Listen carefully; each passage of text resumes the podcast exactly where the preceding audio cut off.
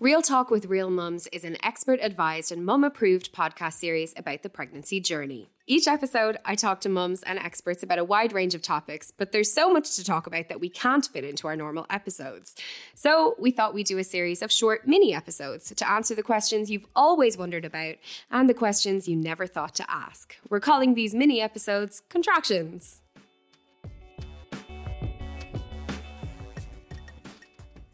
We would like to welcome Kathy Ryan here today. Kathy is Deputy Head of HR in the Rotunda Hospital. Kathy, you might just give us a synopsis of your day to day life here at the hospital.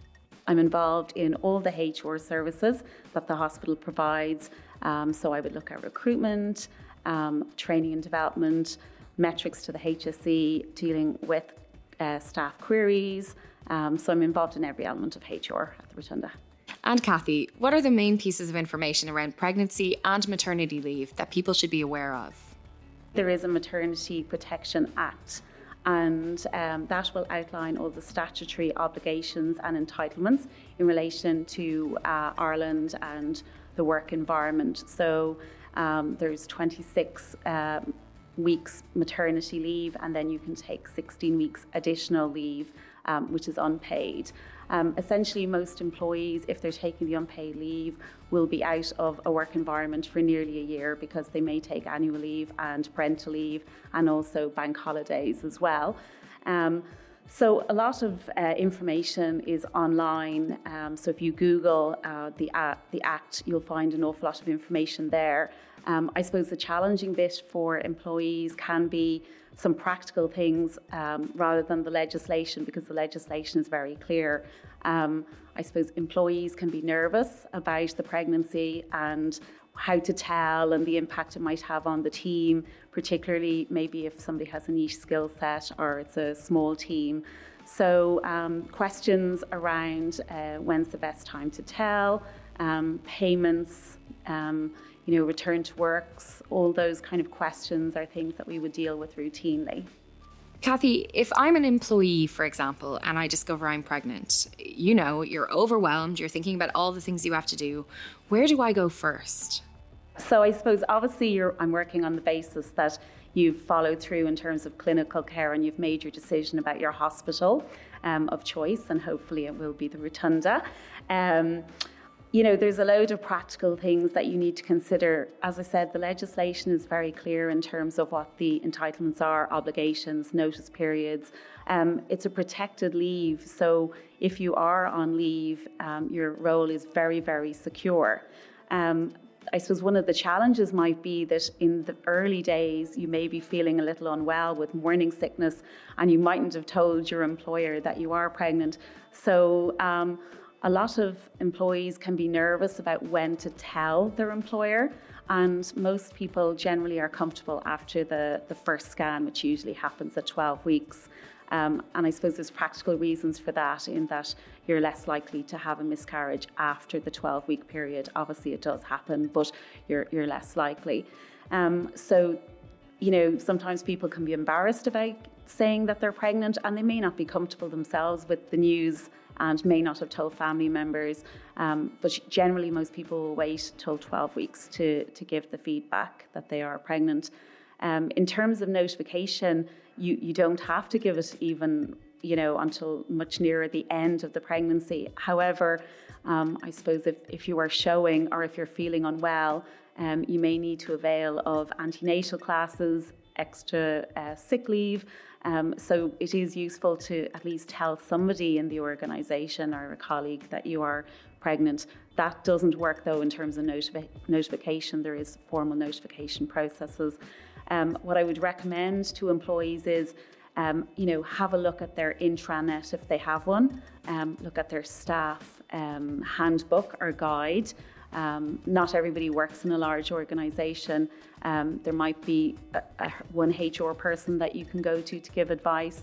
Um, I suppose a lot of females are working in the environment, so we look after each other as well and, and, and give advice um, when required. Contracts of employment, I suppose it depends on the size of the organisation, what resources you're going to have available um, to you. Uh, in terms of payments, a lot of the information is out there online, but if you've any concerns, I would also recommend go to um, the payroll department because they will know your tax credits and they'll be able to give you advice on what your salary is going to be. Some organisations will pay a full salary minus the uh, maternity benefit, others do not. So that's something that, that uh, obviously money is important to keep the, the revenue stream coming in.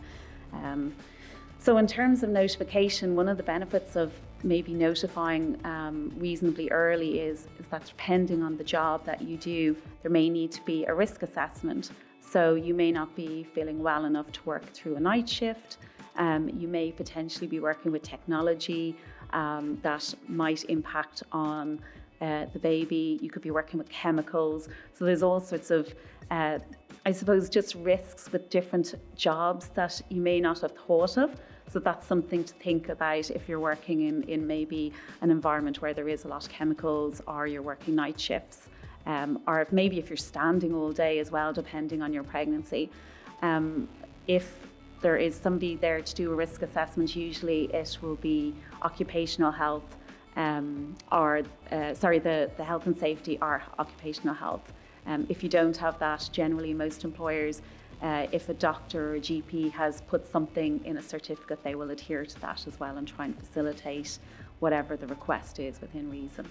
So now I've gone past having the baby and I've decided that I'd like to breastfeed. Is there an opportunity for me to do that going back to work?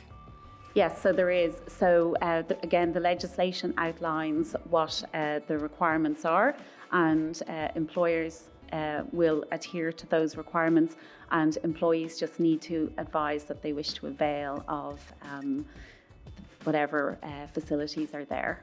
One of the things that's come up in our previous conversations on the podcast is just around miscarriage and things maybe not working out well for people.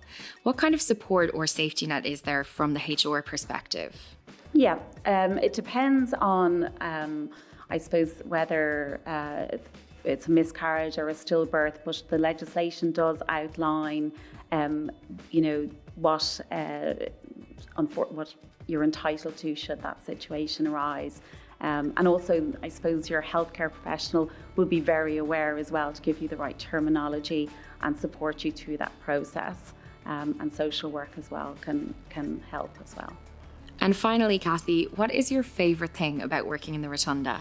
It's great in that it's generally good news. Obviously, it can be sad uh, from time to time, and when it's sad, it is very sad. But for the most part, we're very lucky. Um, our patients aren't unwell. Uh, you see mums, dads, grandparents, little brothers, sisters, etc., coming in to get little bundles of joy, be it blue, pink, cream, and everything in between um, mums and dads going out with uh, little bundles and loads of balloons, and it's just an exciting service to be providing. And uh, yeah, it, it, it's magical. So I love I love that. Thank you so much for all of your knowledge here today and for joining us, Kathy.